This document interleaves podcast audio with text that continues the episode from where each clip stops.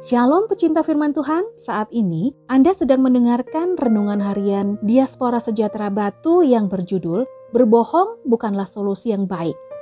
Bacaannya terambil dari Kejadian 26 ayat 7 sampai 11. Ketika orang-orang di tempat itu bertanya tentang istrinya, berkatalah ia, "Dia saudaraku."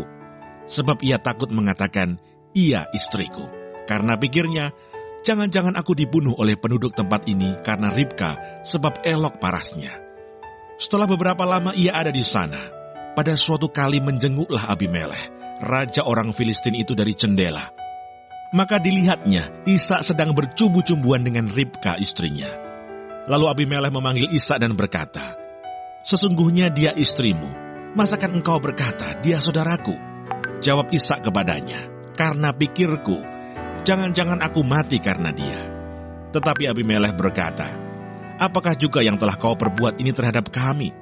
Mudah sekali terjadi, salah seorang dari bangsa ini tidur dengan istrimu, sehingga dengan demikian engkau mendatangkan kesalahan atas kami. Lalu Abimelech memberi perintah kepada seluruh bangsa itu. Siapa yang mengganggu orang ini atau istrinya, pastilah ia akan dihukum mati.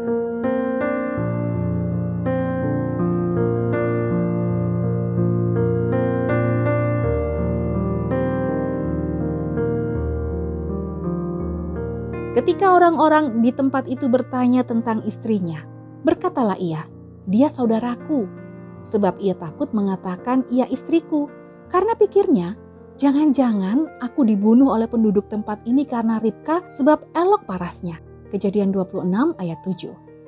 Bohong adalah pernyataan yang salah yang dibuat oleh seseorang dengan tujuan supaya siapa pun yang mendengarnya menjadi percaya sehingga ketidakbenaran tersebut dianggap oleh kalayak ramai sebagai suatu kebenaran. Kita tahu kan, berbohong bukanlah perilaku yang baik, walaupun ada beberapa di antara kita yang berbohong demi kebaikan. Mereka bilang, bohong putih, katanya seperti itu. Kadang-kadang ada juga yang sengaja berbohong ketika menghadapi situasi yang mengancam dirinya, sehingga untuk mendapatkan rasa aman dan terbebas dari masalah yang mengancam dirinya, akhirnya mereka memilih untuk berbohong. Ishak juga melakukan kebohongan demi menghindari perlakuan yang tidak baik terhadap dirinya dari orang-orang Filistin. Dengan kebohongan tersebut, dia bersama Ribka bisa tinggal di Filistin, terhindar dari bencana kelaparan, dan juga dari perlakuan yang kurang baik dari masyarakat Filistin pada zaman itu.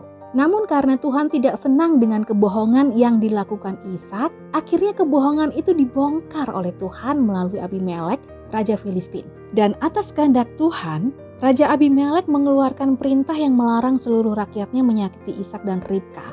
Perintah dari Raja Abimelek justru harus melindungi Ribka. Kebohongan yang dilakukan Ishak bukanlah solusi yang baik dan janganlah kita contoh. Menyelesaikan masalah tidak harus dengan kebohongan bukan? Sebab satu kebohongan akan memunculkan kebohongan yang lainnya. Sehingga jika tidak segera diselesaikan, maka akan terbentuk rantai kebohongan. Ketika kita berani berkata jujur dalam menyelesaikan masalah, Tuhan akan menghargainya. Bahkan dia akan memberikan jalan keluar yang jauh lebih baik. Tetapi yang terutama saudara-saudara, janganlah kamu bersumpah demi sorga maupun demi bumi atau demi sesuatu yang lain jika ya, hendaklah kamu katakan ya. Jika tidak, hendaklah kamu katakan tidak, supaya kamu jangan kena hukuman.